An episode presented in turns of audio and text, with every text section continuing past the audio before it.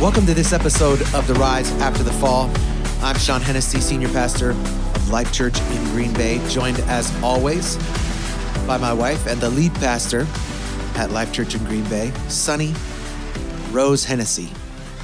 Hello, love. Hello. It's been a while since we've done this, but we decided to talk today about spirits. Why? Because the Bible, why you ask? Because the Bible talks about we don't wrestle against flesh and blood, meaning we don't wrestle against people. We're not we're not in a battle against even our husbands, wives, our enemy, our boss. We are in a spiritual battle. And I think that over the course of decades, especially when people can make the Holy Spirit and the Spirit and talk of the spiritual realm weird or it feels kooky or unknown, we just shy away from even talking about it. And uh, with the rise after the fall, we're talking about how does someone fall and how do they get into such sin right that's a lot of our stories and conversations have been about people who have fallen and you know we had a saying with our kids that we kind of quit saying so often because it just kind of um, diminished the hurt they would have when we would say hurt people hurt people mm. and then you're just like okay so that means just shut up about that hurt me or hurt my feelings or they're bullying me, but oh, hurt people hurt people. And so there are some things that we say that there's just more to it right? It's more there's more going on than just hurt people hurt people. I guess you know wipe your hands move on have a good day. It, life is harder and more complicated than that. Certainly. I think sometimes we focus particularly in our day and age there's a lot of focus that's been put on mental health and i'm not trying to diminish mental health. I've had some very real mental health struggles in my life. I have been through counseling, I've been through therapy, I've been through Journey to Wholeness, I've been medicated with an antidepressant. So I am not anti mental health. I'm not a person to diminish that, but I do think we are in a culture of labeling where we like to put a particular moniker or a particular syndrome on things. And sometimes it's not that sometimes it is spiritual. So sometimes there's a person that's doing something or has done something.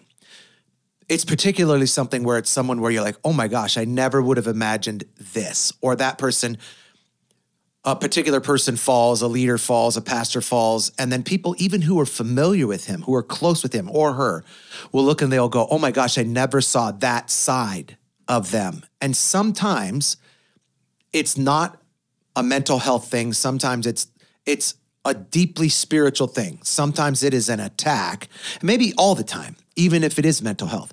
It's an attack of the enemy, but we we have shied away from calling those things out in our culture. And I don't know if it's because of fear. I don't know if it's because of bad theology. I don't know if it's because, particularly for people like us, you and I, who come out of a Pentecostal background where we've been taught that believers can't be attacked or believers can't be what this or that and all of a sudden or or we we put an asterisk on it where we say well you can be oppressed but you can't be possessed. And so it's almost like we've been in this if it's a fear it's because we don't want to bring it on ourselves. It's almost like I've talked about this many times I don't like to talk about spiritual warfare, although God's had me do a couple of different series that were very intense series on spiritual warfare. And in all of those series, I led with a disclaimer. I don't like to talk about spiritual warfare because when I talk about spiritual warfare, I come under spiritual attack. And I've likened it to when people sit around a campfire and they, and they tell ghost stories and all of a sudden you you weren't afraid before they started telling ghost stories but once the stories start. And so i don't know if we don't talk about spiritual warfare because of that but it's certainly way more prevalent now than it feels like it's ever been. And so you and i have been having discussions. You've been talking a lot about spiritual warfare not just to me but also here at life church. And so we just felt like this is the time that we need to talk about it because maybe there's somebody who is struggling with something and they need deliverance. Mm-hmm. And we do shy away because I even know this Sunday, first service, I talked about Lucifer and how pride came before his fall, and his tool is music because he himself was an instrument. As you pointed out, he didn't just sing or play instruments, he himself was an instrument. Mm. And him being the highest cherubim and above all angels, he was directing the angels because they were there to worship God.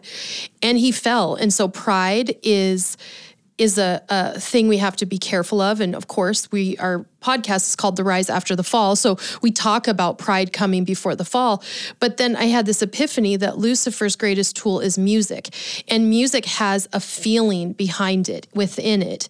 And so if we don't acknowledge, if Satan can just get us to say, oh, those crazy Christians, you know, back in the 80s, we were told, and as youth pastors in the 90s, we're like, burn the bad CDs. Remember, we'd right. have a youth night of burning the bad CDs uh, because it was all about the music. Well, that became like a, I don't know, it almost looked like a trend among youth ministries, but there there was something to it. And then there was the era that there's backmasking and you know, then there was the era of is there such a thing as the Illuminati and why does Beyonce have, you know, uh, goats on stage and yeah. flames and why does Sam Smith why is he dressed like Satan and why does Taylor Swift have a séance in the middle of her concert and people say they have amnesia when they leave or that they don't remember that part.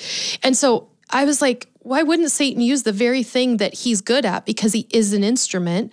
Right. And so there is spiritual warfare. And the minute I brought it up at prayer time, first service, our worship pastor Shelby said after service, I said, Did you feel the yuck in the service, the like spiritual warfare intention? She said, Not until prayer time.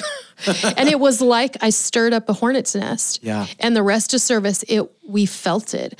Second service, I decided as I was going to talk about Lucifer and music and pride, that I just started that prayer with saying, God, I pray a protection and I pray against divisive spirits and spiritual warfare. But even as I finished saying that, I felt like, Sonny, you're so stupid. Like mm. immediately. Mm. Like you're making this up, you're making it a bigger deal. There aren't spirits here. And yet we had tons of people confirm to yeah. us that they felt it or that they like they needed to hear it.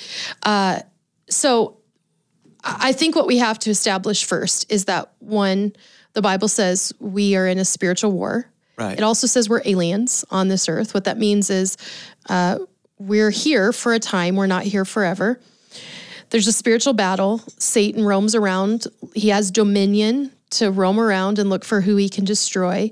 He he uses demons. He has a legion of demons. There are spirits of different kinds. There's spirits of fear, spirits of division, spirits of lust. There's, I mean, if there's a negative connotation and feeling, there's a spirit behind it. Yeah. But I think what what is misunderstood, or it was for us, is that how can a Christian be attacked or have anything bad happen to them with demons if they're saved?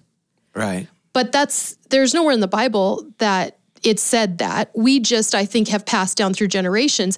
If you're bought by the blood and redeemed, but the thing is, we go, I said this second service, I said, it's like, uh, you know, listening to whatever and watching whatever and being in the world around whatever is like eating cheeseburgers all week long, every meal. And then on Sunday, having a salad at 10 a.m. and thinking that you're gonna, that you feel light on your feet and feel good about it and that you're going to have good results on your weight and your physique.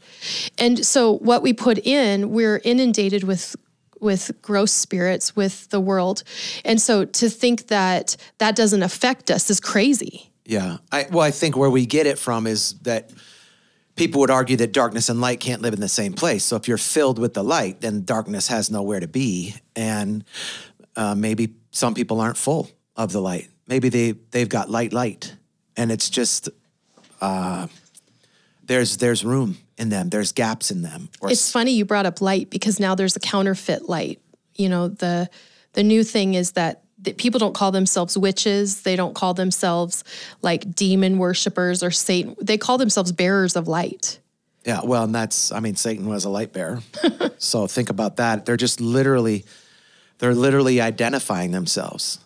They, if they're if they're they're aligning themselves with the person who whose mission that they're carrying if they're calling themselves light bearers. But us Christians, if not knowledgeable on this, we th- we we hear that and that sounds good.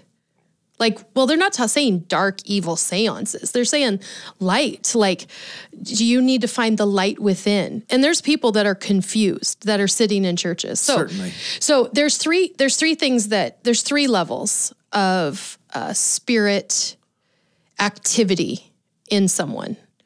There's full possession. And this could be someone who's cl- clinically diagnosed as something like narcissistic, uh, disassociation disorder, multiple personalities, and like you said earlier, mental health and s- our and spirits, they can go hand in hand. Which came first?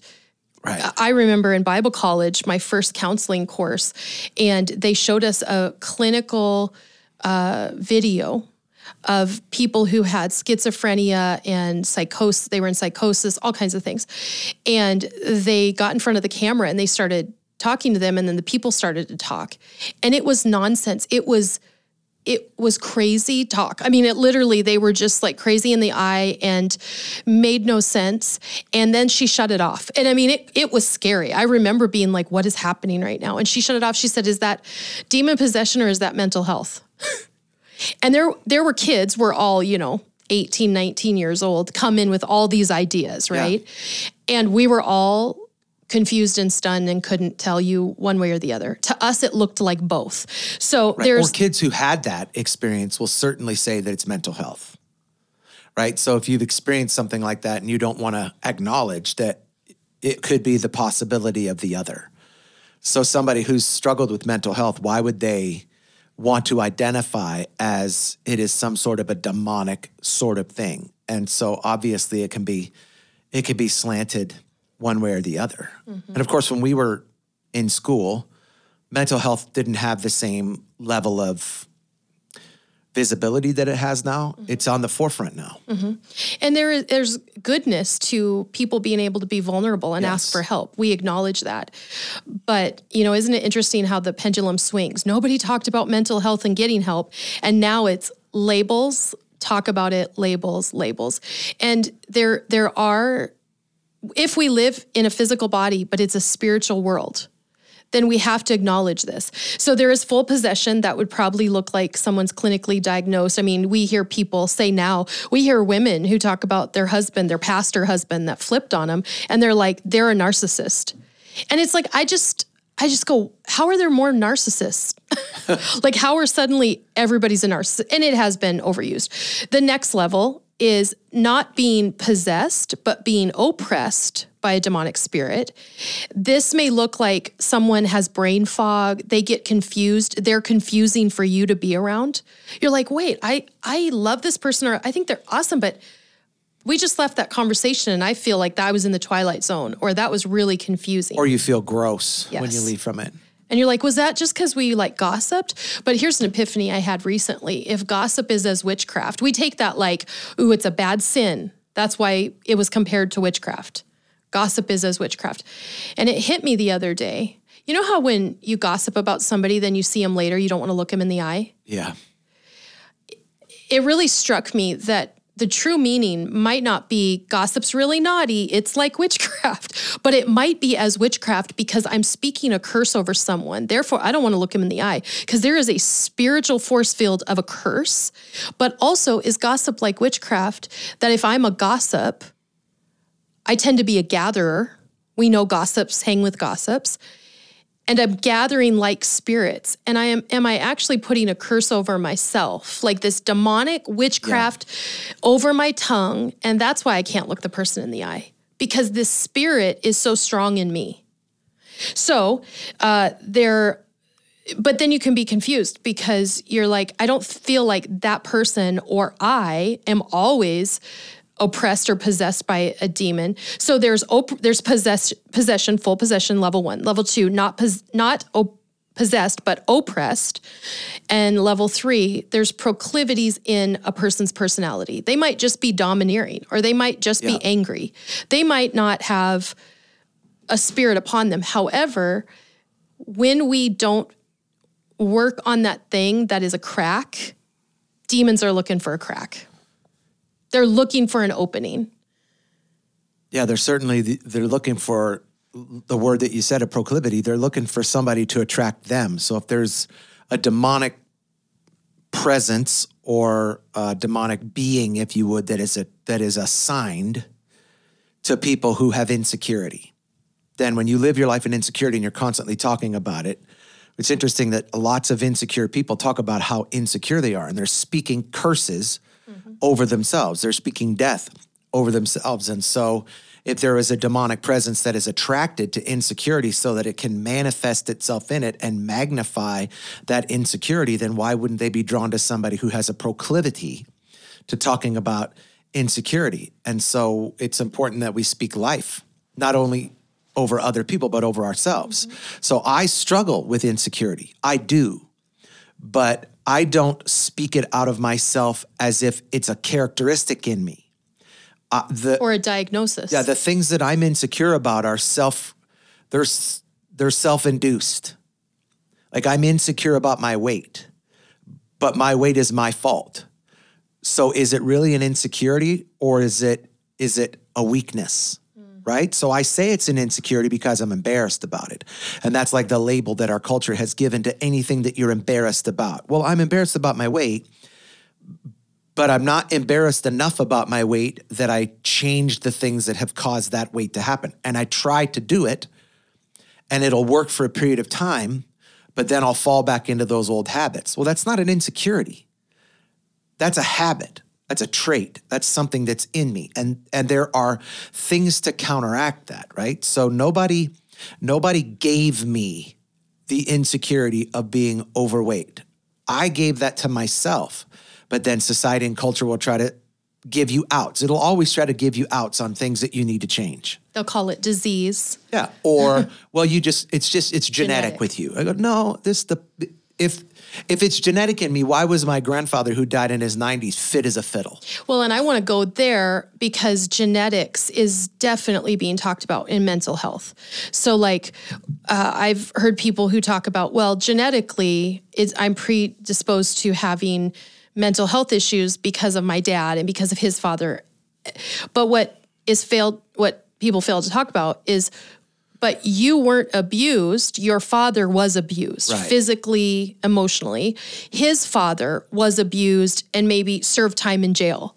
Right. That's not genetic. Like you said, that's life choices. Uh-huh. And that's not God created you with a genetic code for mental health and it's environmental, yeah. right? So if you if you were abused by someone who was abused, but you were less abused than they were abused, they that's the environment that you grew up in an, in an abusive environment.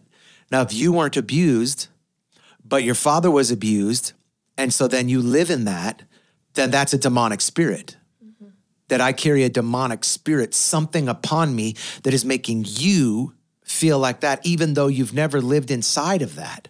So you've got this whether you call it a diagnosis or whatever it may be, but you've never gone through that, then that's that's demonic. Is, does that make sense? Yeah, and I think we have to point back to what the Bible says about our mind, body, and our spirit. You know, the world has taken that and you know created huge books and programs and all of it, you know, mind, body, spirit, yoga studios, mind, body, spirit. That comes from the Bible. And what that's saying is that we we must be whole and we must get healing from God, mind, body, and spirit, all of them, because they're all interconnected. There's not one without the other. We contain all three. So if I have uh, diabetes, that can affect my mental health because it's right. overwhelming. Right. I have to I can't imagine having to test my blood and and take insulin all of the time. That would take a toll on my mind. Yeah. On my spirit, if I was praying God heal me and I wasn't healed, that would take a toll on my spirit. So even and and the, the opposite would be true if I was, you know, very oppressed and abused. There's people that their body starts to give out on them because it right. takes a toll on their body. There's well, a book called The Body Keeps Score. They're all interwoven, and that's why we don't want to say, we're not saying there aren't mental health issues. Good grief, Journey to Wholeness is about that. Yeah. But it's bridging neuroscience, the brain and mental health with scripture, which makes it a spirit thing. Right. And there's also some role that we play in the process as well. To, to go back to your idea of diabetes Your sister has diabetes and she is insulin dependent, but she eats a bunch of junk food. And so she will use her insulin to counteract what she, her lack of discipline. Our friend Keith, he he uses insulin, but he's incredibly disciplined. So he's not using his insulin to counteract it, right? So there's a difference between what is caused by what. And I don't understand diabetes enough to be able to compare your sister and our friend Keith. But what I know is that when I observe both of their lifestyle, mm-hmm. one of them has had a lot of breakdowns and one of them hasn't. And it's the one who is using their insulin as something to counteract their lack of behavior. And some of us actually use God in that way right? We use God like he like we're insulin dependent, but we've just determined we're going to do whatever in the world we want to do and then we're going to fall back on God. Or we recognize our weaknesses and our fallacies that are within us and we say, I'm not going to use God as a crutch. I'm going to use him as the strength that I need to make sure that I don't live in those things that are my natural proclivities. And so my I have a natural proclivity to be angry. And I'm, I have had a proclivity to be an angry person because I grew up in an angry environment. Well, guess what? I don't live in an angry environment anymore. So what am I mad about? Mm. And I've had times where where you or our kids or the Holy Spirit has said to me, "Bro, why are you mad right now?" Like there's days I wake up that. mad. Yeah, I wake up mad. Why? And so if I don't take the time, and I talked about this yesterday in my message, when I don't spend time in scripture and in prayer in the first thing in the morning to set the standard and the pace for my day, I am like a spiritual Snickers commercial where I just have a whole different identity. And it says, You're not who you are when you're hungry. And I'm that same way. I'm not who I am if I don't spend time in the right spirit. So if we're living in a spiritual world and we wrestle, comma, which is what the original text says. Paul said, For we wrestle, comma. There's your pause. Not for we wrestle not against flesh and blood. It's for we wrestle, comma. The promise is that we will wrestle. We're all always going to wrestle, but we don't wrestle against flesh and blood. We wrestle against principalities and powers and rulers of a dark age. And so to counteract that, we've got to saturate ourselves with the different spirit. Yes. So I want the spirit. Like we just had one of Isaiah and Aubrey's friends do an internship with us. And so he would regularly come into our house, and we always have worship playing on the Alexa. And that made an impact upon him. Well, we don't have it because we're trying to impress people. Right. We have that because if I don't have worship going in my house, I feel a darkness. How do you explain that? I'm a believer. I am blood bought and spirit taught. I'm a, everything you want to say that has been used as a euphemism for it. Uh, we are both pastors. Our kids are both called to the ministry. Yet, if we don't infiltrate our house with the right spirits, it feels dark. Mm-hmm. So we have to recognize what it is that we're wrestling against and stop ignoring the simple truth of the matter of the fact that the world. Uh, it's funny because I talk to people about uh, Frank Peretti books and way back in the day when I was first a brand new youth pastor, I mean, I remember reading uh, Piercing the Darkness and This Present Darkness and the, the picture that he painted, not just of what demonic, and of course, this is out of his imagination, but he has a brilliant imagination in describing demons and describing angels. But what struck me the most is the sheer amount of demonic presence that those books painted the picture of is that it was like a swirling cloud of demonic presence that was over some places and that the only the only defense that we have against that is to pray that the spirit of God would cover us and protect us. Well, in the Holy Spirit, we have one spirit to counteract the Holy Spirit, the Holy Spirit, versus there are legions of strategic demons that are on assignment with specific spirits. There are sexual spirits, there are spirits of depression and suicide. I remember walking, no, I was driving in Tacoma. We were youth pastors. I was pregnant and I remember driving through the Target parking lot, but right in front of Target before I was going towards a spot. And it was like those movies where everything just goes slow mo. And mm. I had paused for someone to cross the street in my so I I'm stopped in my car and it's like everything outside my window slowed down and I saw the person crossing to the right, the person crossing to the left, and then I saw dark cloudy figures also passing to the left and to the right, and then white figures. To, and I was like, what has happened? Like, I'm blinking my eyes because I am driving. My eyes are awake. I am not asleep. And I felt God say, This is the spiritual realm. Walking among the people going in and out of Target were dark and light figures. I've never forgotten that. Our son Isaiah has has had, and and unfortunately, sometimes when you see the dark realm, you see too much of the dark realm. Yeah. I often say, I wish I couldn't feel the spirits in a room because it. Sometimes I want to shut it off. Like I just want to be in the room. yeah, yeah. I just want to be at the game. I just want to be in the restaurant. I don't want to have to feel this, right? Yeah. And so, but I I sense and feel the spiritual realm. So for those of you who are like, okay, well, what are what kind of spirits are we talking and what can we do and how do I make sure I don't have a spirit? So I want to talk about the Jezebel spirit. The Lucifer spirit we already talked about. It's pride is the pride is your little red flag. I'm speaking in pride, I'm operating in pride and as you always say, pride is usually masked insecurity. So like what's the way way in for pride to take over your life? Often it's insecurity. So there is pride with the Lucifer spirit, but but what is the tool? I say insecurity is pride in its ugliest form. Yeah. So insecurity wants us to feel like it's something that is against us, but pride is really something that's within us. And so insecurity is a pride that says uh, not even God is strong enough to fix what's wrong with me. Yeah. And so then what is the tool that the enemy uses? Music. Just period. And like you said, uh, in our home, it's not because I'm always wanting to listen to or sing along with the Belonging Co. Yeah. But I know that I'd rather have that spirit flush out the other spirits in the house that tries to get in, walk in, all of that. You know, what's crazy is that there's times, and I've said this to you in passing, but just when you said that about the Belonging Co., and this isn't a plug for the Belonging Co. I mean, I love, I love the Belonging Co. And there, there's lots of worship groups that I love, but I don't know if you've ever caught on to this, but there are times when I have told you I've had to turn worship songs off because they made me sad. Isn't that interesting?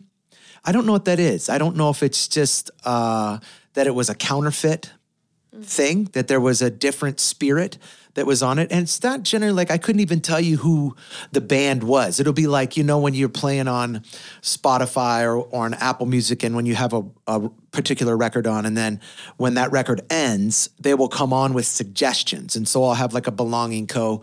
record on or, you know, a Bethel or something on, and then that record will end. And then Apple Music will will play something that they think should be recommended to you. And there have been times where I've been listening to a quote unquote worship song and felt sadness come over me. I had to turn it off. It's just weird. But we talked at great length, even on you did at your prayer spot yesterday, about the spirit that whatever spirit goes into a song comes out of that song. And it could be the person who wrote the song, composed the song, where they were at Yep. spiritually when they re- when they recorded the song. Like it's that powerful. And I, we're kind of we're saying let's sound the alarm. Yeah. This is a big deal. Okay, then the next spirit. So that's Lucifer, the Jezebel spirit. Now I always thought the Jezebel spirit was what you said about women who were sleaze bags that came in and tried to get a coffee with the pastor. Like, oh, she has a Jezebel spirit. I always thought it was a woman who was sensual with a low cut dress. I, that's that's what I always thought because one, it's Jezebel. Two, we've heard about yeah, that's a queen, and she had somebody murdered, and we know that there was this sensual thing. But in the Bible, there was Jezebel talked about uh, in the Old Testament, and she was a queen. She was married to King Ahab, and she did try to kill Elijah. And she did have someone murdered who didn't do what her husband wanted, but her husband went and pouted because the guy wouldn't sell him his land. And Jezebel's like, "Let me take care of it," and had him murdered by taking by making up lies Yeah. about the man who wouldn't sell his field. And then she tried to have Elijah killed because Elijah was calling her out and speaking truth. So then in Revelation, they talk about Jezebel again and refer to Jezebel and to that spirit, that Jezebel spirit. So there's some things that I I want to bring out. There's there's two ways in which someone would be susceptible to a Jezebel spirit. And I'm not just going to say this like, watch out because these people come at you. Like, I think we always need to be vulnerable enough to know okay, I'm not open to a Jezebel spirit, am I? Like, I don't want to carry that. Right. I don't, I know as pastors, we're open and we could be open and we're susceptible to a Luciferian spirit. Why? Because when you start to succeed, pride can rise up. And out of insecurity in people that succeed, then that pride comes out. Uh, so I absolutely know that. And that's why I think there's more people in music, the music industry, that people say they sold their soul to the devil or why'd they get weird or that music makes me feel that way because that's a Luciferic spirit. Okay, but the Jezebel spirit is an attack on leaders. And it is a spirit that someone carries. And like I said, there could be those three different levels or layers of how oppressed or possessed is someone to carry it. But I want to know what is it that opens that door to carry a Jezebel spirit? First is insecurity, second is a parent or a father wound. So, specifically a father wound, but a parent wound or insecurity. So, if you're someone you're like, I really struggle with insecurity and I have a father wound or I have a parent wound. Okay, just like if you have insecurity, you need to be careful. Pride doesn't take over. Just know that. Yeah. But in people, when you're like, okay, how do I know if someone's coming at me with that? Were those two of their characteristics? Because what a Jezebel spirit does is they get really close to the leader really quick. So let's say you're a pastor and you're listening, or you're in charge of a children's ministry, and there's that person that they knew you were the top and they get so close. How they get close, there's two ways. And these are your first warning signs flattery and false humility. Flattery for you. You're amazing. You you in fact when you're around them, you feel like a million bucks. Yep. I've had plenty of people that I'm like, I like them. Like bring them around, have them speak in I call them pocket people. Have them get in my pocket and walk around with me all day in my pocket and just talk in my ear about how great I am. Why? Because I struggled with insecurity. So flattery feeds that insecurity in me. So they flatter and then they have false humility. Then when I turn the tables, or you as a leader turn the tables, and you look at them and go, Oh, I see such great things in you. Oh, no, no, no, I could never. There's a lot of false humility. What they're doing is they're making sure that they're painting the picture. I am not flattering you because I want it in return. And I'm not flattering you so I can get something or get somewhere. But they get as close to the top as they can. And those are the first two ways. So, I'm going to give you some uh, signs, or these are some things that the Jezebel spirit will will feel like. Let's put it that way. Uh, if you feel like you have a spirit of fear around you, and you're like, "Where'd this come from?" I don't like. For me, I don't struggle. I don't watch horror movies. I don't watch Dateline or scary. Listen to podcasts. So a, a spirit of fear is not a normal thing for me. So a spirit of fear Okay, there's a red a red flag. Uh, do you feel depression suddenly? There's a spirit of depression, but the Jezebel spirit contains all of these. What about fatigue? Are you currently more fatigued than ever? Sickness, frequent or unusual sicknesses or accidents. You know, somebody who's like, there's been COVID, and then I was sick with the variant, and then I've been sick, and then I've had allergies, and then I broke my leg, and then my daughter broke her arm. And then and you're like, what is this? Um, immorality. This might not even be that you're doing anything, but you're finding you're having temptations, or worse, you're having dreams that you wake up and feel guilty about and you don't want to share with your spouse. But you're like, what's wrong with me? Why am I suddenly having sexual dreams? Why am I suddenly feeling tempted?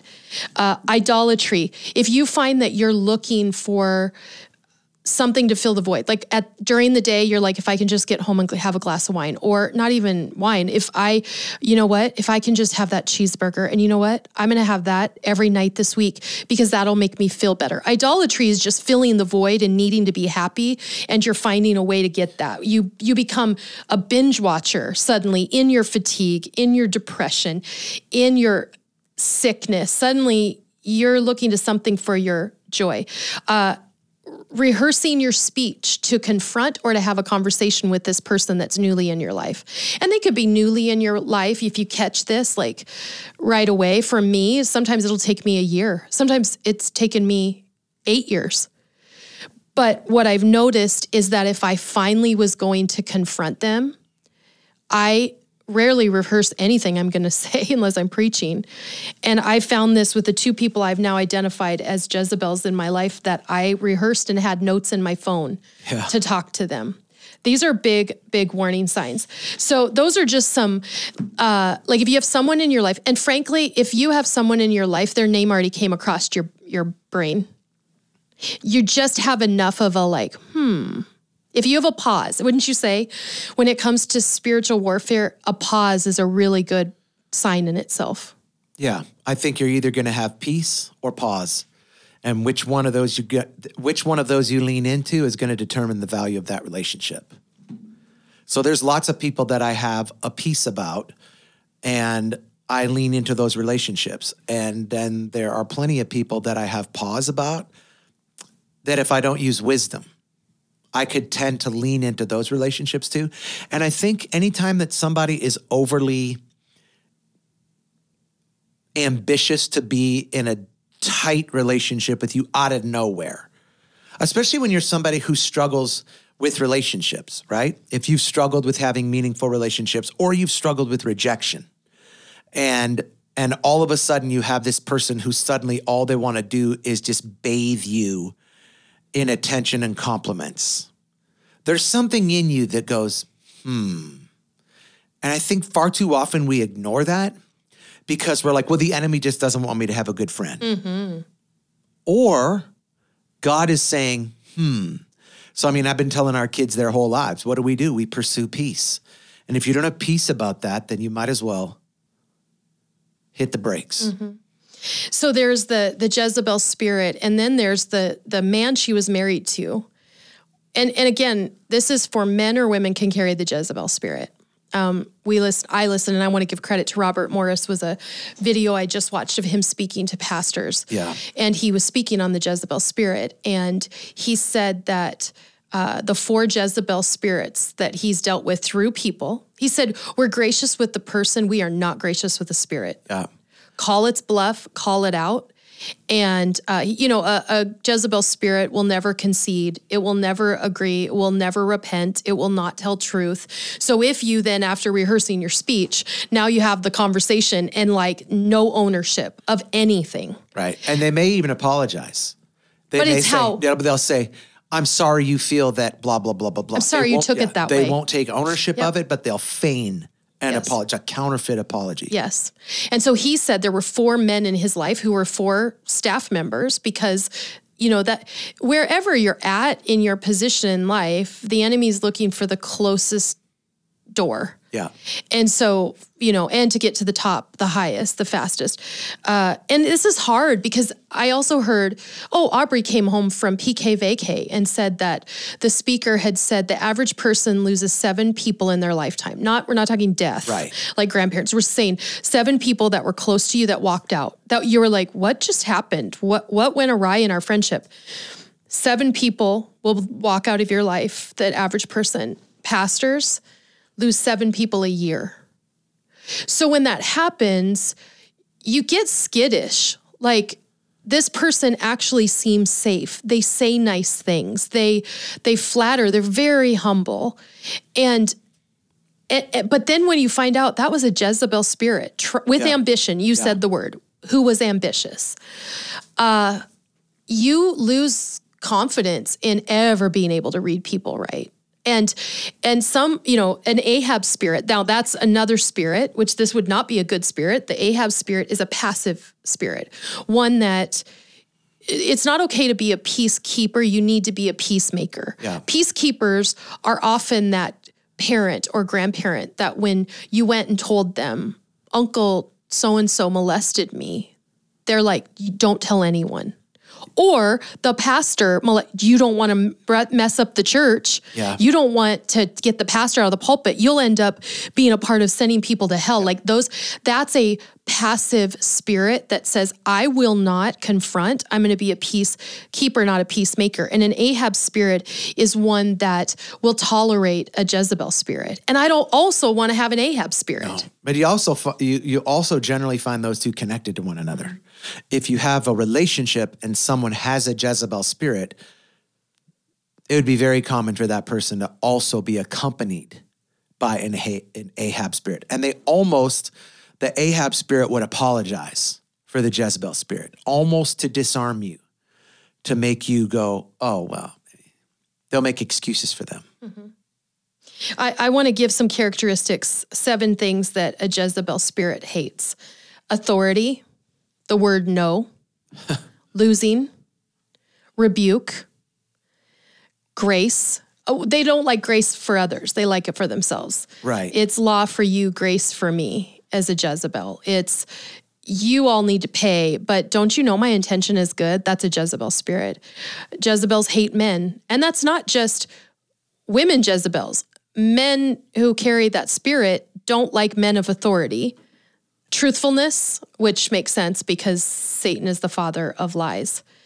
Uh, so the Ahab spirit would just say, I can't confront that. In fact, uh, you know, an Ahab spirit might even be the husband of a very domineering, controlling wife who, if allowed, and if she continues down that path, can carry a Jezebel spirit. And a lot of times, an Ahab spirit, and some pastors have Ahab spirits, they'll justify the actions of rebellious people so they don't have to deal with it.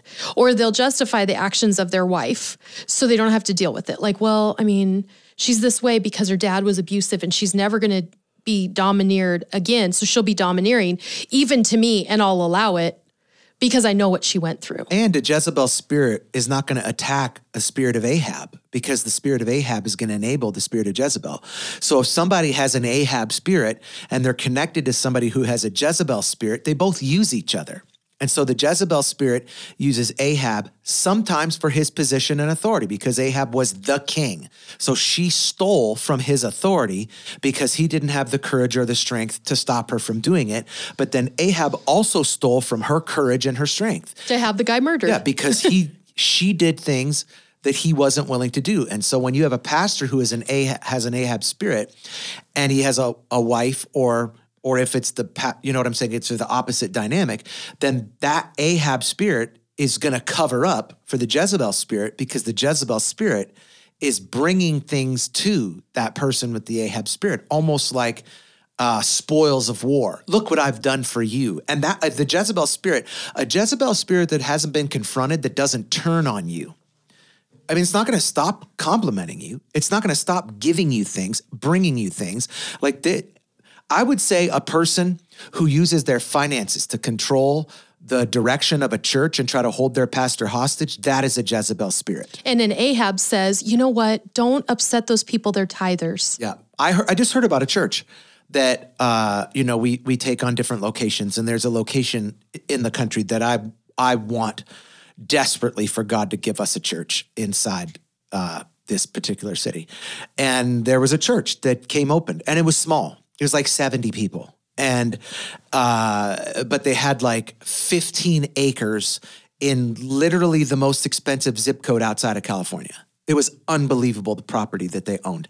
And uh, when we started kind of very small conversations about it, the the one person that I was talking to who was familiar with the church said, well, I mean, the, the church is really run by one guy because there's like 70 people in the church, but their but their their budget was like seven hundred and seventy thousand dollars last year. It was mostly given by by one guy, and that guy. This is what he said, and that guy is leading the search committee and has been open about the fact that he does not want the church to grow. That's a controlling spirit. And my response was that church needs to hire somebody who doesn't need that guy's money because that is a, I'm not saying that guy's demonic. I've never met him, but that is a control that a member of the church should not have. First of all, that's that's contrary to God's mission for the church. The, the church, a healthy church, healthy things grow. I've heard that at every conference that I've ever gone to. And so if there's somebody who's in there who is hindering that, and if you're a pastor or a leader and you've got somebody within your relational realm who is who is trying to continually hold you back hold momentum back trying to make you feel small trying to make you feel insignificant trying to control you that is a demonic spirit likewise if you're a pastor who is allowing things to come into his church i would say that you have opened yourself up to a demonic spirit. You are under the influence of something other than the Holy Spirit. If you're allowing anything that is against God's plan to happen in your church, you are under the influence of a contrary spirit to the Holy Spirit. And so when we talk to people about this idea of fallen pastors, do you know how hard it is to raise money for something that restores fallen pastors? Almost impossible. Particularly from people who aren't pastors. yeah, that got hurt. First of all, you would think that lots of uh, lots of pastors would want to help fund something that's to restore pastors. That's not always true. There's some. But secondarily, like if I go and I preach at a church and they talk about what it is that is my mission, why would somebody want to donate? They would go, that guy, he fell in ministry. That dude should go sell shoes at Nordstrom. They're like, why are we trying to get that guy back in the pulpit? Which we're not. That's not the mission and the vision of what the Exchange Collaborative is. We want to restore people and get them to heaven. And that if they can be fully restored and and the calling on their life is still passionate and they want to do it with full disclosure and covering, then we're willing to help them get back in ministry. But that's not the primary goal.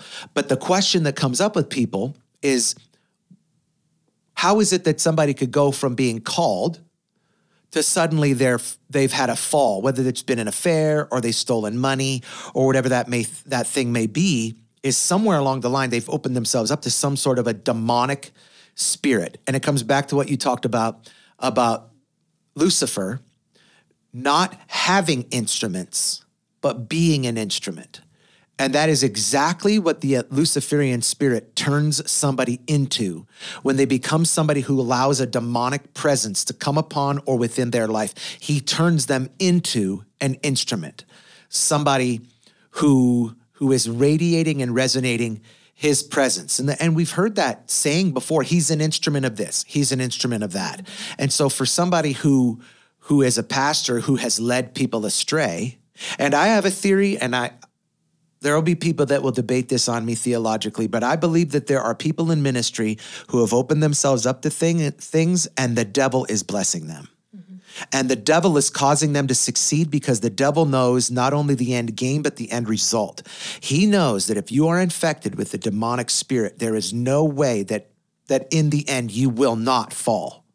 You cannot be infected by a fallen spirit and not repeat their same mistakes. And so, for somebody who enjoys this huge success in quote unquote ministry, but all of the warning signs within their life point towards them not being godly people, they're loose about everything that they do, and they, they can't welcome authority, and they go down that list of those seven things. If there's pastors that that they fall within the list of those seven Jezebel things that you just talked about, seven things Jezebel hates, then that person is probably walking in a demonic anointing. And light bearers, when the Luciferian spirit says, I am at the top, and we've talked about this.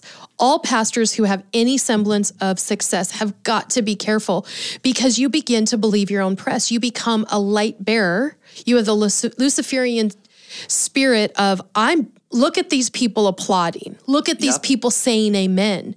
And why wouldn't the enemy want to come in and what are the cracks? Insecurity and a father or parent wound. Yeah. You're trying to you're you didn't have a dad. So you're like, I'm going, I, I need an, an attaboy.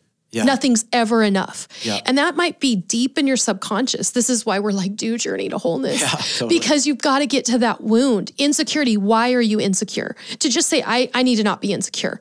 Well, I've said that to myself my whole life. Don't be insecure, Sonny.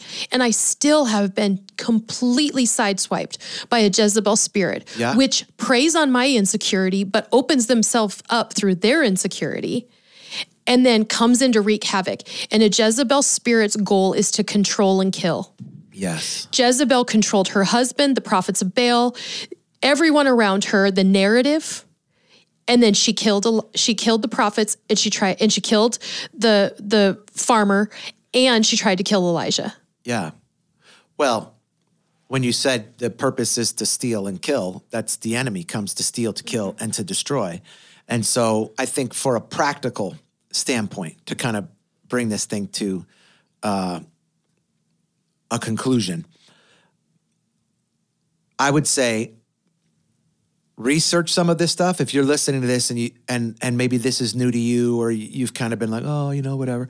Research this stuff for for two reasons. Number one do you see any of this in you?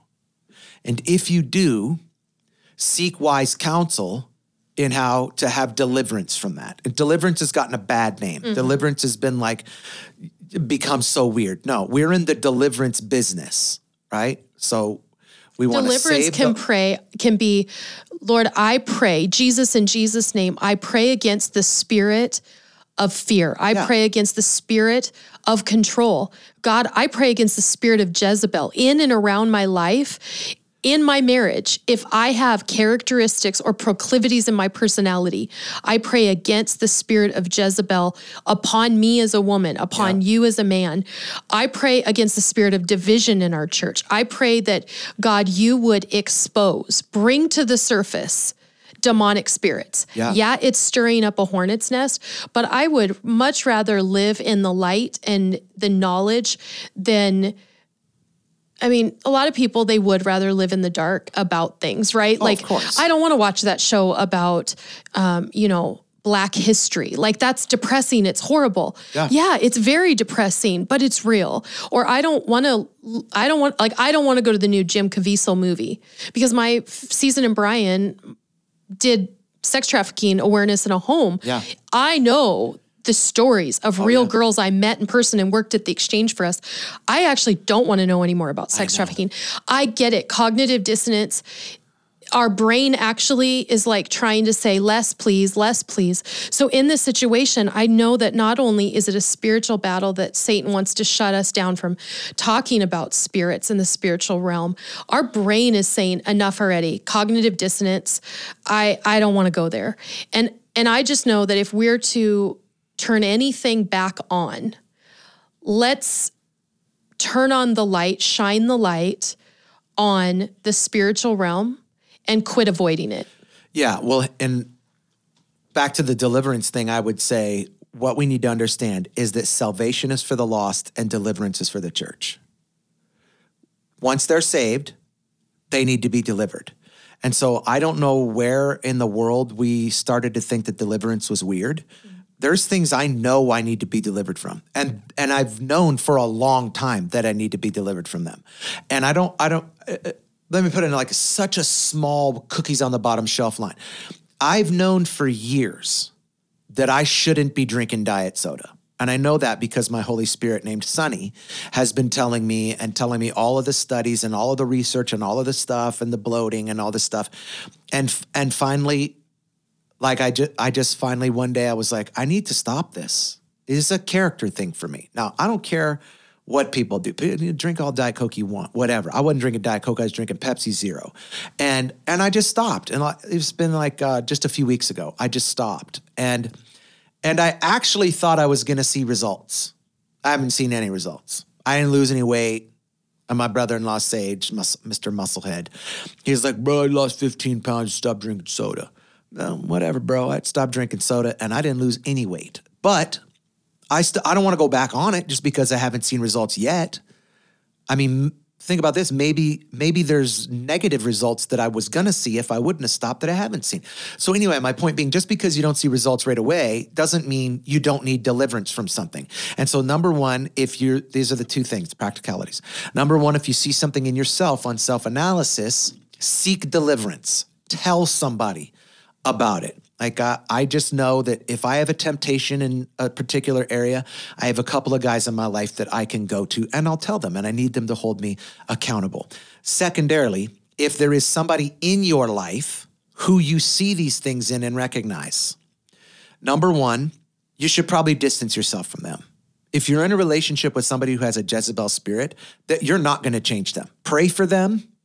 Don't be gracious to. Don't, don't be, gracious be, gracious to, the, to the spirit. spirit but don't allow that spirit to be around you. But you need to recognize it. And if they're on your staff, and this is the thing that was so brilliant about uh, Robert Morris and his message. He said, "Man, I just had to go in and I just had to go in and fire those guys." And so it's interesting the things that we'll tolerate because we're scared. So we won't confront spirits because we're afraid of them. And then we'll talk about how, you know, the spirits come back stronger. And yes, that's true. If you're trusting in your own ability. But greater is he that is in us than he that is in the world. And so if I am filled with the Holy Spirit, that's the key. Where in your life are you not filled with the Holy Spirit? Where are you not depositing Him into your life? Is it through the things that you're allowing yourself? Well, and you said it yesterday in your message give us this day our daily bread, new every morning. Like I have the Holy Spirit, am I refilling? Yeah. All the time. Yeah. It's not a one time I got delivered from a spirit of fear. One time I asked the Holy Spirit in my life, and I haven't said anything since. That's not going to cut it. Yeah, and we we can I mean, we could talk about this uh, for a lot longer. Maybe we'll come back and do another episode about it. But I think more than anything, we are in a time where God is trying to bring awareness to this. There is an increased activity in the demonic, and it is not just in the exterior, it is in the interior there is an increased activity in the demonic among the church because the devil is trying to kill the church. And so he is infiltrating churches with demonic spirits, and some of those are standing behind the pulpit. Mm-hmm. And so if you recognize that in yourself, seek help. If you recognize that in someone else, you need to distance yourself from that person and pray for them. Don't just distance yourself from them, but pray for them and pray that God would deliver them and uh, if you're a pastor who you're listening to this or a leader who's listening to this and and you recognize that you've got some things in you that maybe you need deliverance from. I don't know if you know anybody in your area who operates in deliverance. But we certainly would love the opportunity to pray with you and for you. We would love the opportunity to have you uh, either come to Green Bay, Wisconsin, or to come to Winston-Salem, North Carolina, to one of our Journey to Wholeness centers, and would love to put you through not just deliverance for your spirit, but deliverance for your mind, your heart, and your soul. And so you can find that on our website, or you can reach out to either Sonny or I on our social, or uh, she's given our cell phones out on here in the past. You can contact us. Yeah. And we do reply, and people are shocked. We certainly do. Yeah. But I want you to know that if you are under this or you're experiencing this, this is not final. Failure is never final, and that there is hope. There is hope in Jesus. There's hope in the power of the Holy Spirit. And so become proactive in this because we want you to know that no matter what you're going through, there is a rise after the fall.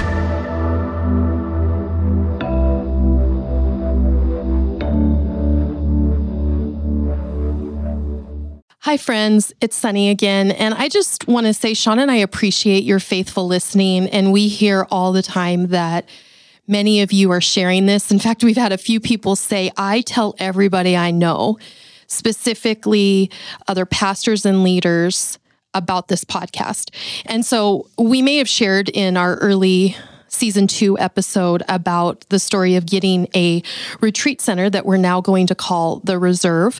Uh, 20 acres, multiple houses, and the ability to house pastors and leaders, their families. We're going to basically say we're hosting the hurting, we're hosting the betrayed, we're restoring the betrayer. Uh, and so now we have a campus to do that on, a, a 20 acre property to do that on, as well as we'll continue to bring people into Green Bay and we provide um, help in the finances for that and the housing for that at times as needed. Also, we'll continue to go to people. We've done that over the last couple years, flown directly to couples in crisis. That's been an ongoing thing that Shawn and I, Pastor Becky, Pastor Barry have done. But what I wanted to ask you is that um, because this retreat center is $1.8 million, which actually for 20 acres, a massive house, other housing, uh, it's really reasonable. We just happened to find it in a great location, and the person who's selling it to us has a ministry heart. He's on the board of the church that we interned at coming right out of Bible college. It's just crazy, the God story. But we need to get $600,000 as the down payment. Now he's going to spread that over the first year. So it's 54,000 a month. Whew. Then after that, the 1.2 million that we will finance with him, those payments will start, and that's in the 70 some hundred dollars. So $7,000 a month, plus utilities and expenses, but that's much more palpable than 54,000 a month. But for this first year, we're grateful that we didn't have to come up with 600,000 to even begin work on the property. We already own it, we're already doing construction. But what I would ask you is if you would consider, and you may say, it's me. I have, you know, $100,000 put away for our church that we are going to start construction on something. Or you may say, I have 1.8 million at the church I lead and we were breaking ground. But I feel this is the crazy thing. I've heard some crazy stories about pastors who, after having the money or praying for the money, and they get it for something God's having them do, God told them to give it away. But then God exceeded their expectation and they came back and had eightfold, ninefold. I know of a church in Texas, this just happened. Uh, they gave a million dollars they had raised to break ground on a new property. And the, someone had, had been at this conference with them and they had a roof that had caved in. And it was a million dollars to repair it. And God told him, give the million dollars. Well, he did. And within a few weeks, they had a company come to them and offer them money for the land and to give them land they owned. And they basically were given about $8 million from their million dollars they gave away.